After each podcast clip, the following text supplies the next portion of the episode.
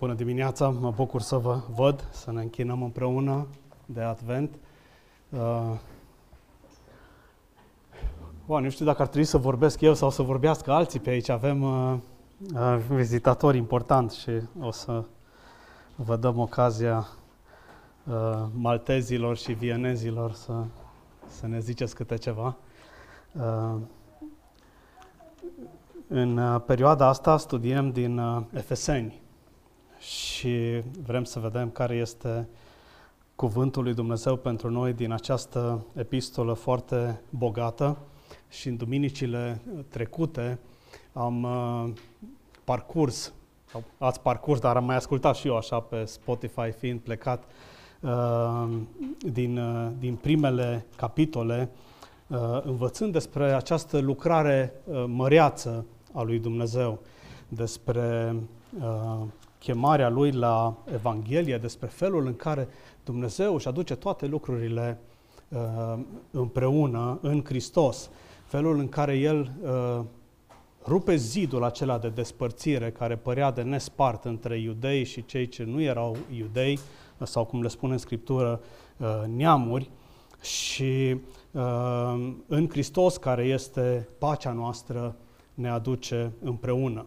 Învățăm despre felul în care am fost mântuiți și despre scopul lui Dumnezeu uh, cu noi. Că Dumnezeu, uh, așa cum vedem în versetul 10 din capitolul 2, uh, are, are un scop cu noi, ne vede ca pe o capodoperă.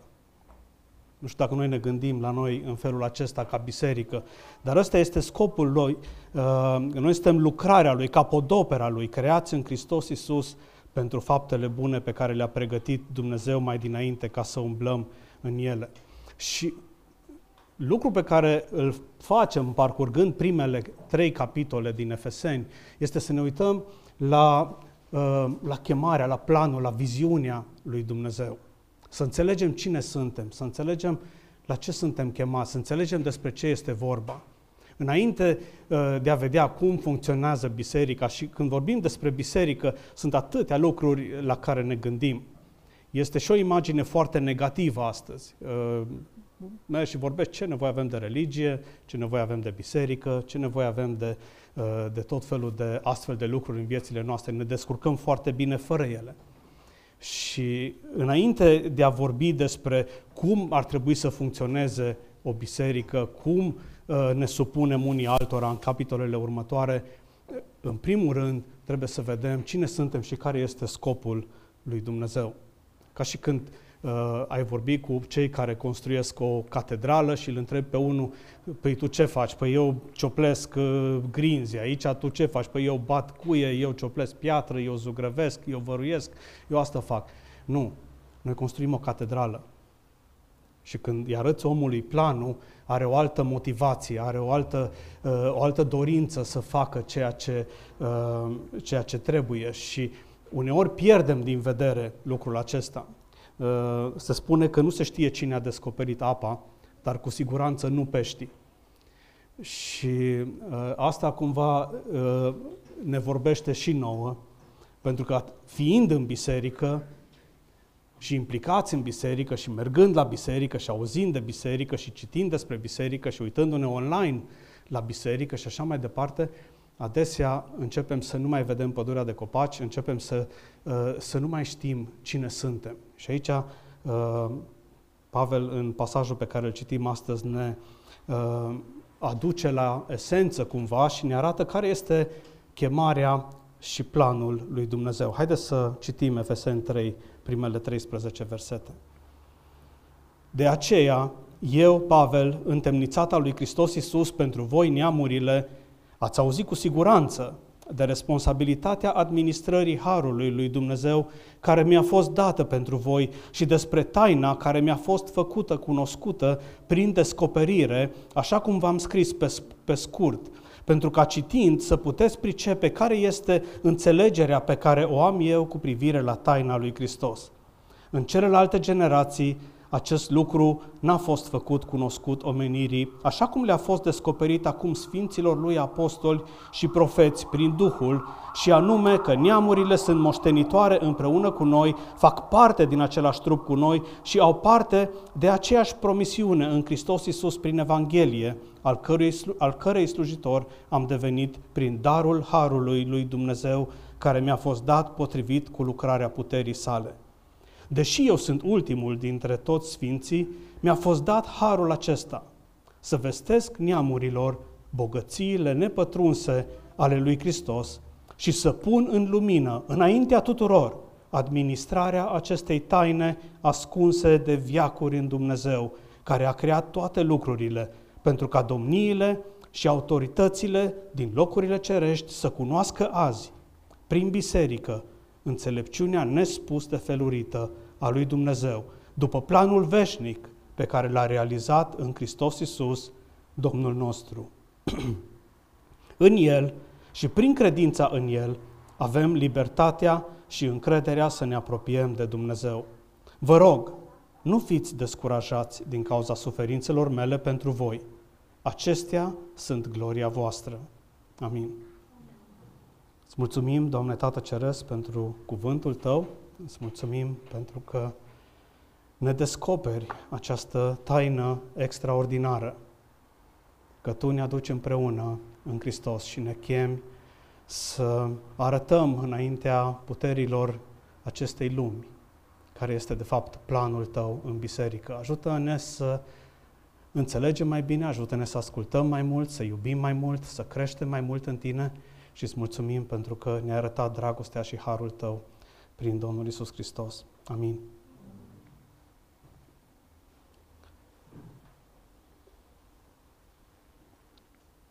Ce avem aici, într-un fel, este, este ca o paranteză, dacă vreți.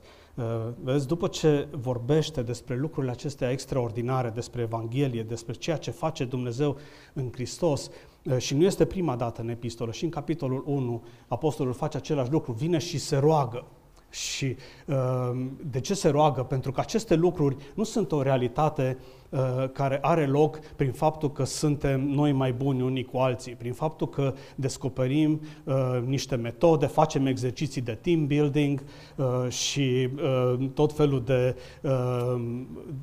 de, eu știu, metode de, de a ști cum să funcționăm împreună, cum faci ca într-o comunitate în care uh, sunt iudei, cei care îi știm etnici, uh, religioși, cu Tora, cu legea și cu toate cele și cu toate regulile lor și cu toate mâncărurile lor și cu uh, tot ceea ce faci și nu faci în ziua sabatului și cu toate chestiile astea, cum îi faci pe ăștia să funcționeze împreună cu cei care mâncă porc și uh, joacă fotbal în ziua sabatului și se duc la meci și fac tot felul de... și cum îi aduci pe toți ăștia împreună? Păi hai să facem niște exerciții. Și Apostolul Pavel știe că nu exercițiile și metodele sunt cele care funcționează aici, nu asta ne aduce împreună, ci Hristos care este pacea noastră și pentru, pentru ca această realitate divină, spirituală, să devină o realitate uh, însușită de cei care sunt în biserică, e nevoie de puterea lui Dumnezeu.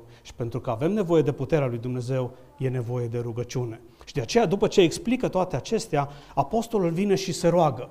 Și el începe aici uh, cu o rugăciune și spune, de aceea eu, Pavel, întemnițat al lui Hristos Iisus pentru voi neamurile și se întrerupe.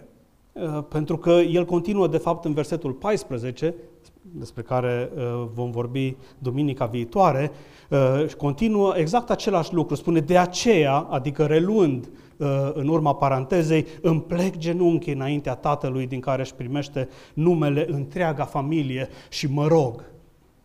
Pentru că este nevoie de această, de această rugăciune. Dar pentru că a pomenit că el este întemnițat al lui Isus pentru voi, neamurile, Uh, slujitorul simte nevoia să explice puțin ce înseamnă asta. Cum adică eu sunt întemnițat al lui Isus Hristos pentru voi neamurile astea? De ce sunt întemnițat?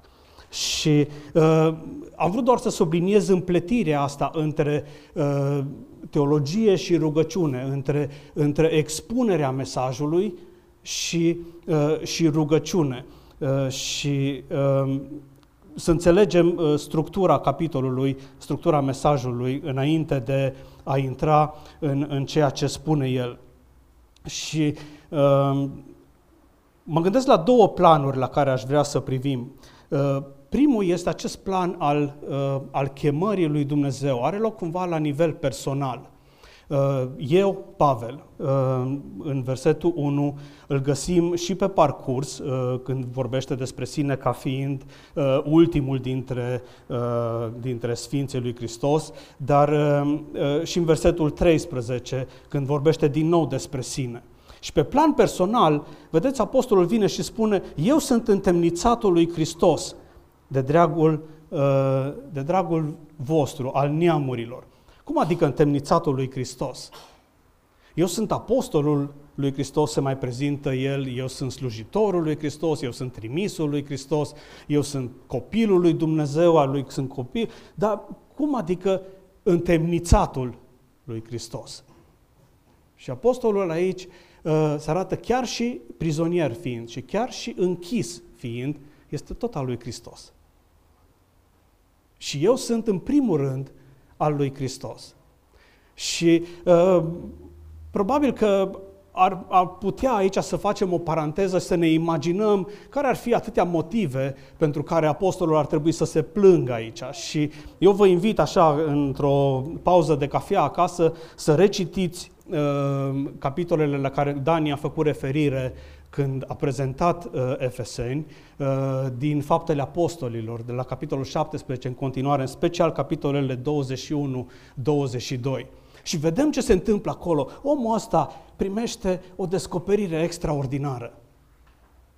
Și despre asta o să vorbim uh, imediat. Primește descoperirea asta din partea lui Dumnezeu că cei care nu sunt iudei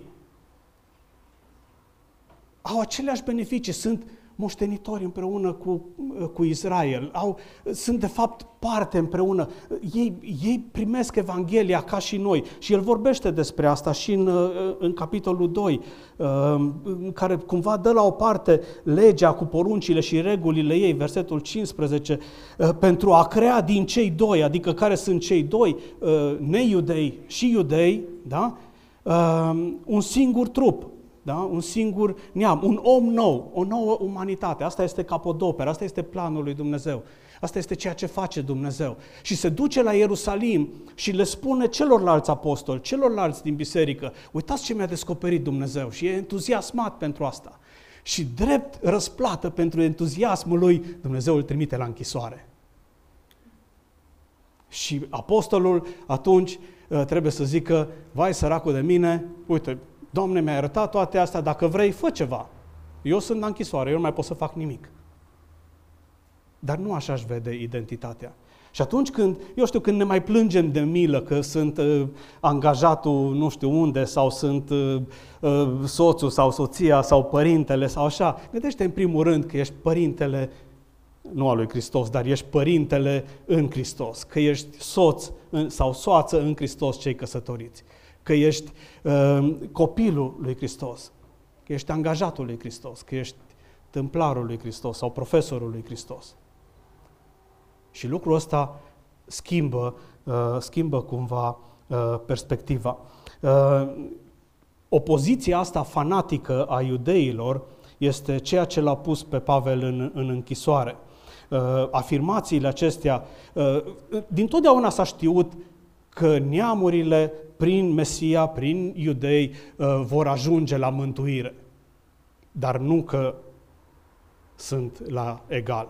Asta este noua descoperire uh, de care vorbește, uh, vorbește Pavel. Și el spune, eu sunt întemnițatul lui Hristos, nu al lui Nero, nu a romanilor, eu nu lor le aparțin.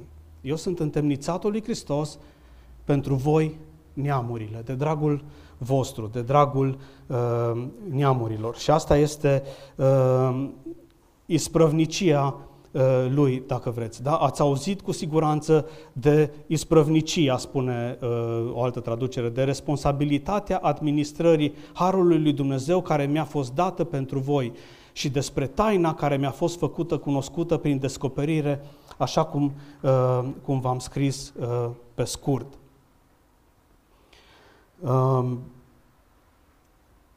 Aici, privind tot pe planul acesta personal al lui Pavel, vedem că își clădește viața și direcția și chemarea și slujirea pe identitatea aceasta în Hristos. Pe revelația pe care o dă, uh, o dă Hristos. Și uh, lucrul ăsta trebuie să ne, uh, să ne marcheze. Este un model. Și o să revin la întrebarea asta. Uh, pe ce îmi fondez eu viața și chemarea?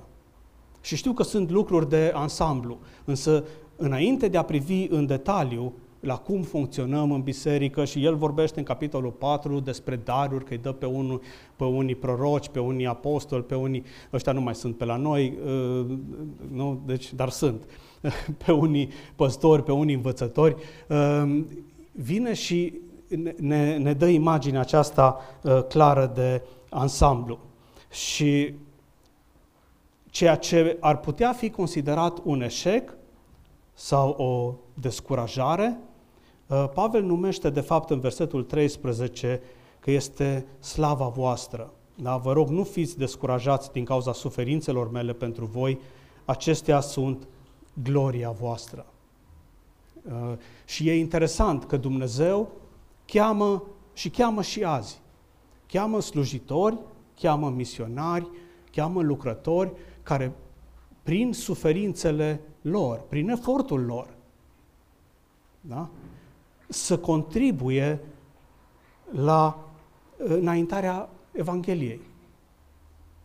Și aceste suferințe, Pavel le numește, sunt gloria voastră.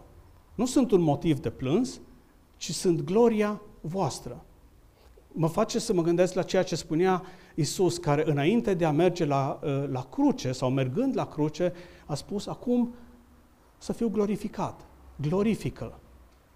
Da? Uh, cum adică glorifică? Păi mergi la cruce, e rușine. Nu.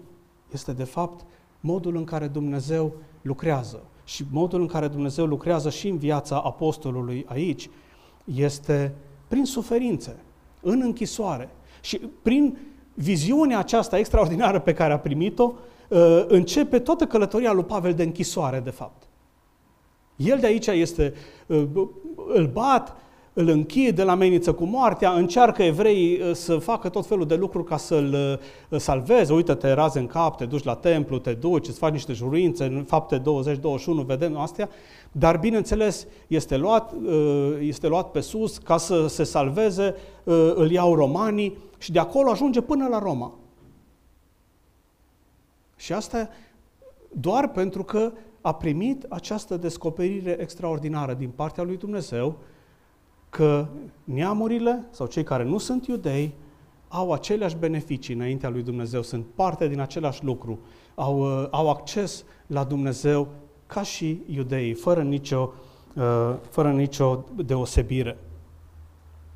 Uh, al doilea plan uh, despre care ne vorbește textul este, dacă vreți, scopul lui Dumnezeu. Care este scopul uh, lui Dumnezeu? Am mai citit despre asta și s-a vorbit și în trecut, în capitolul 2, uh, și Pavel face referire la asta spunând că v-am scris pe scurt și puteți să citiți ca să vedeți cum înțeleg eu taina lui Dumnezeu, dar scopul lui Dumnezeu îl vedem în, în versetul 10. Și aș vrea să, uh, să reținem asta. Um, pentru ca domniile și autoritățile din locurile cerești să cunoască azi, prin biserică, înțelepciunea nespus de felurită a lui Dumnezeu. Scopul lui Dumnezeu este să-și arate înțelepciunea lui felurită la nivel cosmic prin biserică. Știu că sună ciudat, Uh, John uh, Stott uh, spunea în comentariul lui că Dumnezeu se descoperă a omului sau revelația lui înaintea omului este prin creație, prin cuvânt și așa mai departe. Așa își arată înțelepciunea. Dar se descoperă domniilor și puterilor și stăpânirilor și întregului cosmos prin biserică.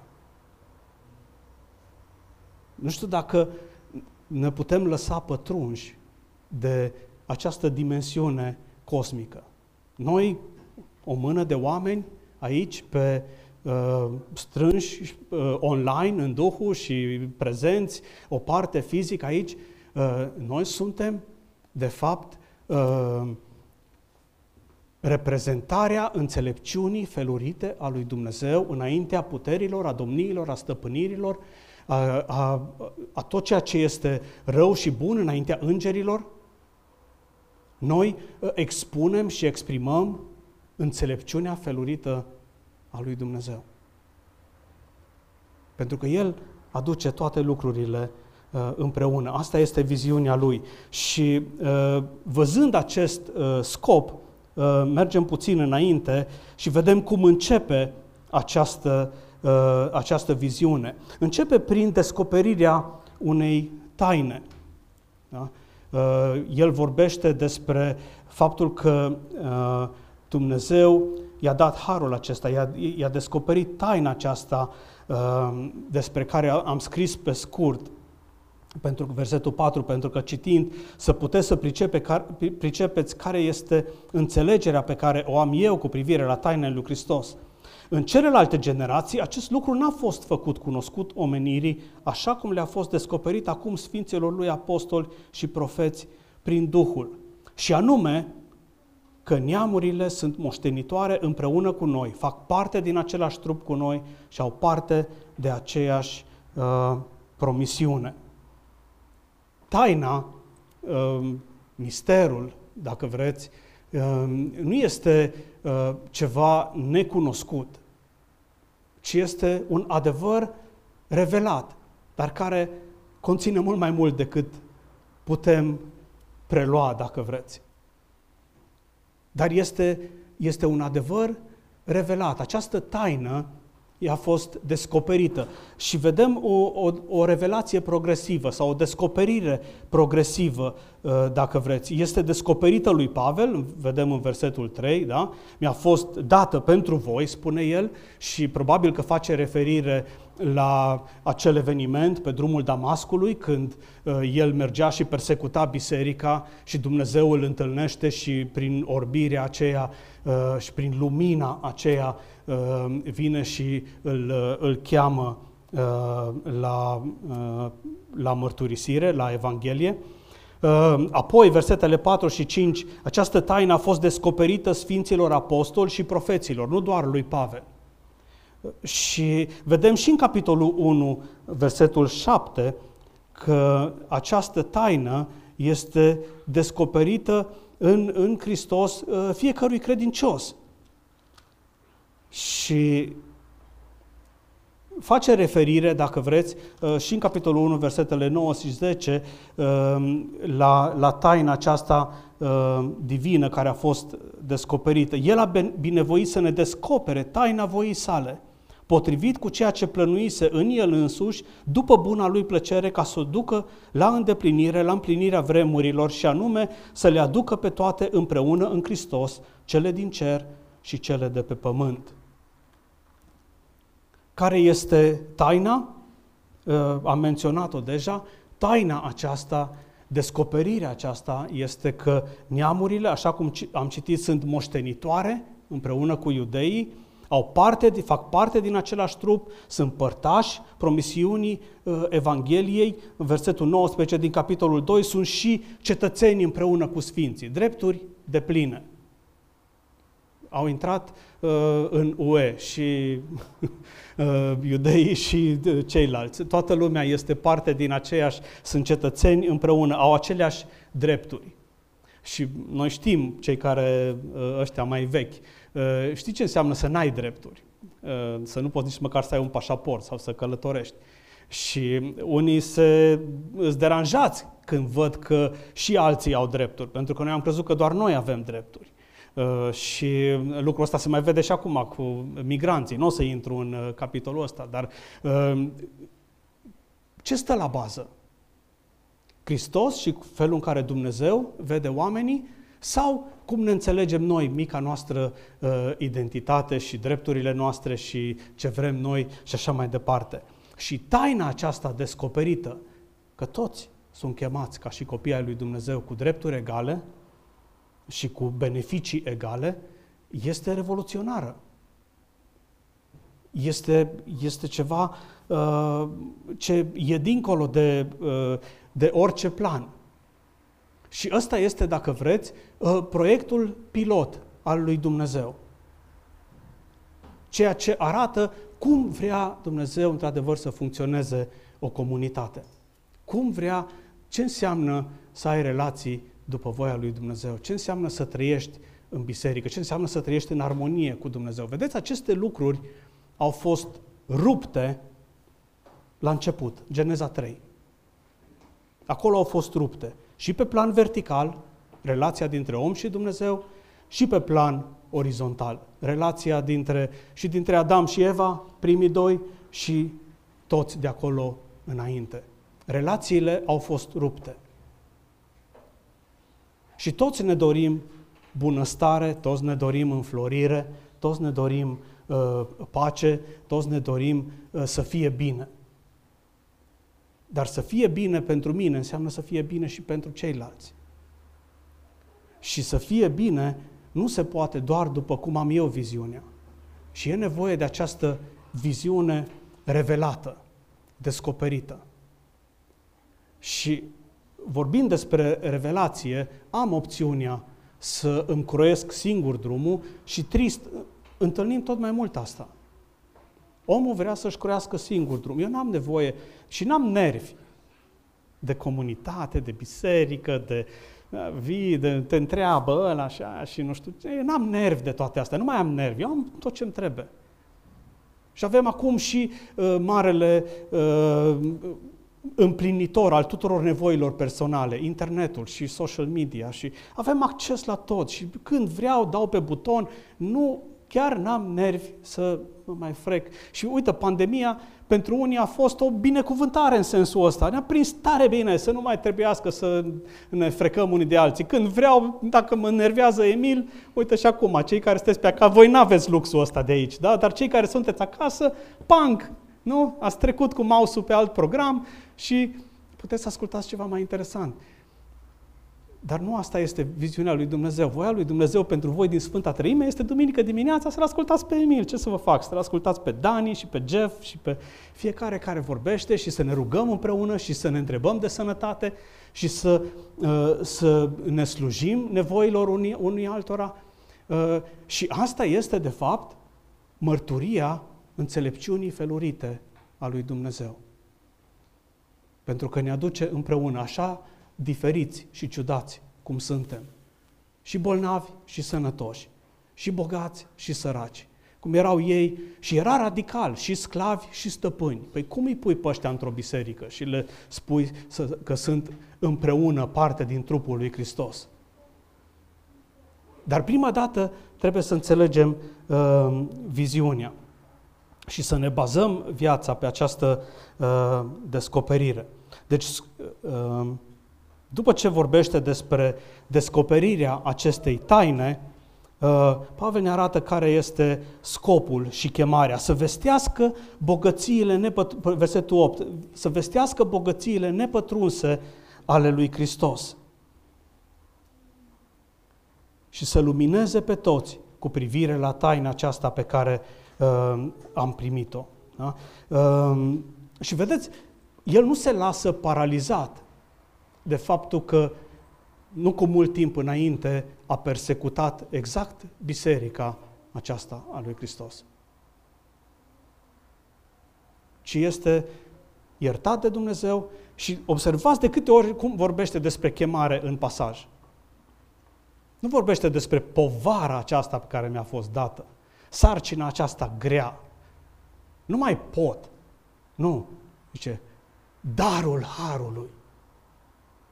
Chemarea asta de a predica Evanghelia și în închisoare și de a scrie este, este un dar, este harul lui Dumnezeu nemeritat. Este ceva extraordinar, este o, vezi, o viziune nemaipomenită.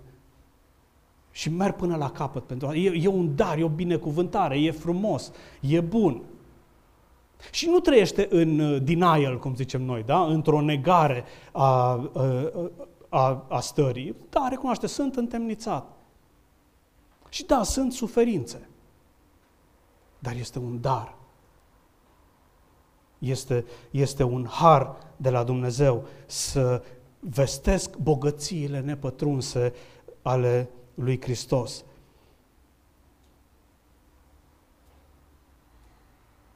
Să luminez pe toți cu privire la această taină. Pe toți, și pe iudei, și pe neamuri, să le, să le spun tuturor despre felul în care Dumnezeu a ales să-și împlinească scopul. Și cui spune lucrurile acestea? Unei comunități probabil nu mai mare decât suntem noi aici. În Efes. Astea erau bisericile, prin case. Și Pavel se duce la acești oameni și le spune, voi sunteți, dacă vreți, capodopera lui Dumnezeu, voi sunteți, uh, voi arătați înțelepciunea felurită a lui Dumnezeu. Nu doar în fața autorităților locale, ci în fața celor cosmice. Ăsta este uh, scopul lui Dumnezeu și uh, cei care văd toate acestea, auditoriul, sunt, așa cum spuneam, uh, domniile, stăpânirile, citim și în versetul 21 uh, din capitolul 1, deasupra tuturor conducătorilor, autorităților, puterilor, domniilor și a oricărui nume dat, nu doar în acest viac, ci și în cel viitor. El i-a pus totul sub picioare și l-a făcut cap peste toate lucrurile pentru biserică, care este trupul lui, plinătatea celui care umple totul în toți. Ăsta este, uh, ăsta este Hristos, care este și mesajul și în același timp mesajul mesajul este Hristos și în același timp mesajul este biserica. Pentru că asta este ceea ce face uh, Hristos. Cum face uh, Dumnezeu asta? Cum se descoperă? Păi nu, nu face prin uh, uh, nu face prin îngeri, nu face prin natură, nu face prin animale, face prin biserică. și însăși existența bisericii demonstrează puterilor și celor din jur că sunt fără putere în a opri înaintarea Evangheliei. Ceea ce vedem frumos aici este uh, că accesul nostru la Dumnezeu al tuturor este prin credința în Hristos, este prin Hristos. Uh, versetul uh, 11 și 12. Da? Și ăsta este planul veșnic pe care l-a realizat în Hristos Iisus Domnul nostru. În El și prin credința în El avem libertatea și încrederea să ne apropiem uh, de Dumnezeu. Oare asta este un fel de utopia? Un fel de vis nerealizabil? Într-un fel, da. Cred că această comunitate despre care vorbește uh, Evanghelia aici este nerealizabilă în afara lui Hristos. Nu am putea să împlinim viziunea asta. De aceea Pavel pune mesajul ăsta în mijlocul unei rugăciuni. Și de aceea e nevoie uh, de rugăciune, pentru că e nevoie de harul și de puterea lui Dumnezeu. Dar e nevoie și o provocare pentru noi, ca și credincioși, să reanalizăm atitudinea noastră față de biserică.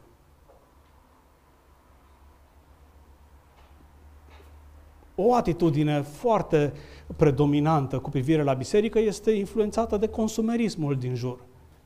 Vin la biserică, îi dau notă, îmi place, nu-mi place, uh, la Zara e mai fain decât la H&M, la uh, Shopping City e mai fain decât la, uh, nu știu, molul din Moșnița și așa mai departe. Și uh, le, le comparăm. Asta este biserica?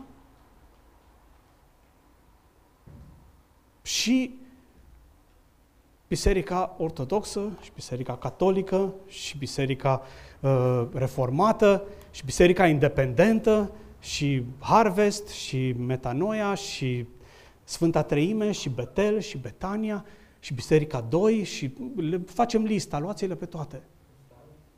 Bustan, mulțumesc, da?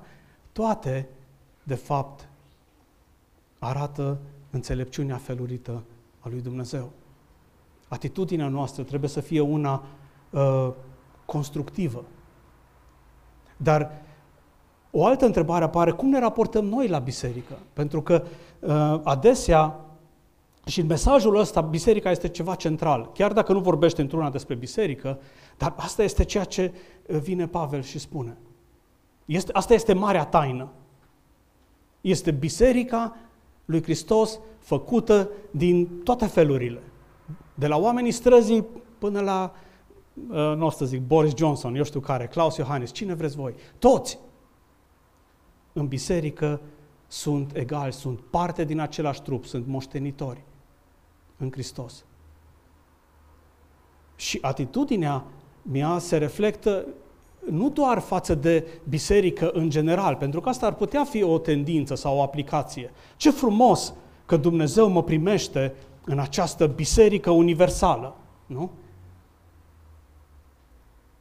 Dar noi nu suntem chemați la ceva abstract, ci suntem chemați să funcționăm și să fim parte dintr-o biserică. Și fiecare biserică locală, cu toate stângăciile, eșecurile, minusurile, plusurile, frumusețile, tobele, microfoanele, ecranele, amvoanele și tot ce vreți voi,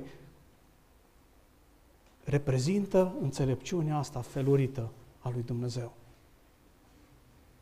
Și trebuie să faci parte din ea. Și nu o, să-ți, nu o să-ți găsești împlinirea în afara ei. Și da, vor fi comunități cu care vei rezona mai mult decât cu altele. Găsește-o. Găsește o comunitate cu care rezonezi mai mult. Și nu o critica pe aia la altă. Implică-te și slujește acolo unde te-a chemat Dumnezeu. Fii gata să plătești prețul ăla, să, să suferi. Și melodia are uh, și niște uh, urmări. Da, eu nu dorești uh, jertfă și dar doar inimioara mea. Ei, după ce îți ia inimioara, Dumnezeu îți ia tot. Asta vrea Dumnezeu. Deci Dumnezeu vrea tot. Ce ne leagă împreună în, în biserică? Mă gândeam la doar la niște lucruri uh, aplicative uh, în final. Într-un fel, uh, dacă vrem să știm ce ne leagă, ar trebui să ne uităm la ce ne rupe. Nu? Se spune că orice legătură e cam atât de tare cât uh, cea mai slabă verigă. Ce ne rupe? Și aici revin la întemnițatul lui Hristos. Da? Pentru că dacă ești întemnițatul lui Hristos, nu te rupe nimic. Dacă ești întemnițatul lui Nero, a sistemului, al lui nu știu cine, dacă identitatea mea se găsește în toate celelalte, atunci se va rupe. Și um, mă întreb cum, cum putem noi să aducem mesajul ăsta cu înțelepciunea felurită a lui Dumnezeu în Timișoara. Cum răspundem noi la ideea de a aduce mesajul lui Hristos celor din lumea noastră, din orașul nostru? Pentru că evangelizarea a devenit o jenă. Și cu toate astea, ceea ce vedem aici la apostol este că de dragul evangelizării, da? să ducă Evanghelia asta, a fost gata să meargă în temniță. Și consideră asta o slavă. Și în mod interesant, chiar în suferințele acelea și pe suferințele acelea Dumnezeu își arată prin slăbiciune puterea și Evanghelia a ajuns și la noi astăzi, de la acești oameni. Cum răspundem noi la ideea de a aduce mesajul de Hristos? Nu i-am mai zis evangelizare. Dar vedeți, lumea în care trăim încearcă să ne facă să, să spunem, ok, fiecare cu ale lui. Da? Deci nu, nu mai trebuie să... Și colonialismul ăsta, te duci să-i duci la altul ce ai tu, să-i spui să creadă ca și tine. Credem că Evanghelia sunt, este bogățiile astea nepătrunse care vreau să le dau și celorlalți? Că este vestea bună? Sau a ajuns doar, astea sunt ideile mele, merg eu cu ele, ceilalți le respectăm pe ale lor și nu înseamnă că nu le respectăm, bineînțeles, trebuie să găsim modalități. Dar setea asta de a da mai departe bogățiile nepătrunse, cumva s-a, nu știu, râvna asta s-a mai, s-a mai domolit. Vorbesc de mine, în primul rând. Nu arăt cu degetul.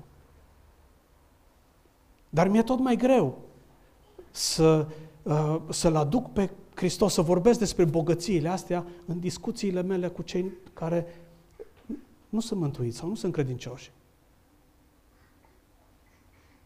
De ce mi-e greu? Puteți să răspundeți.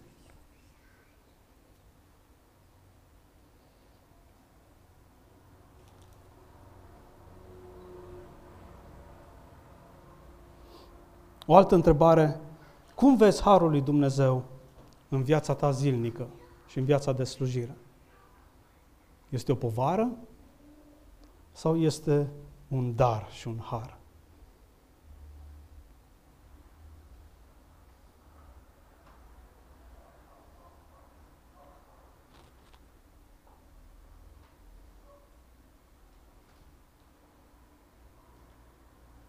O să închei cu o rugăciune. Dacă aveți voi comentarii după aceea sau observații, întrebări, le puteți spune.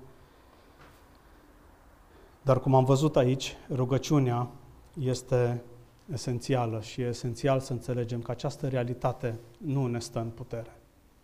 Nu ne stă în puterea noastră să trăim realitatea chemării bisericii. Uh, și de aceea e important să venim înaintea lui Dumnezeu. Doamne, deschide-ne ochii față de harul Tău în viețile noastre și ajută-ne să recunoaștem darul harului chemării Tale. Iartă-ne pentru atunci când vedem harul și chemarea și darul ca pe o povară. Ajută-ne să vedem clar chemarea la slujire. Și iartă-ne pentru momentele în care am tratat biserica ta ca pe un magazin din care luăm ce ne place. Și te lăudăm pentru darul bisericii, trupului Hristos. Doamne, nu ai avut Tu o idee greșită, ci noi suntem cei care nu ne ridicăm la nivelul chemării Tale. Ajută-ne să creștem în a înțelege bogăția nepătrunsă și înțelepciunea felurită pe care Tu o arăți în biserică. Amin.